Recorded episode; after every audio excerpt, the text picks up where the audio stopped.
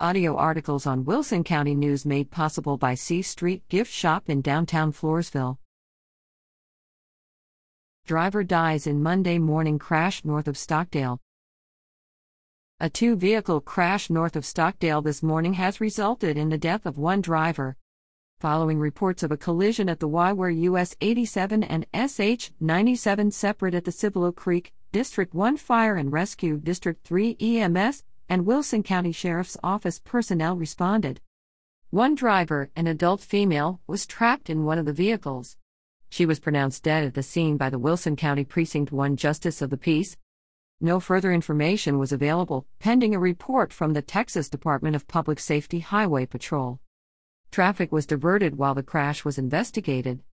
For more on this, read the August 2nd edition of the Wilson County News. Reader at WCNOnline.com.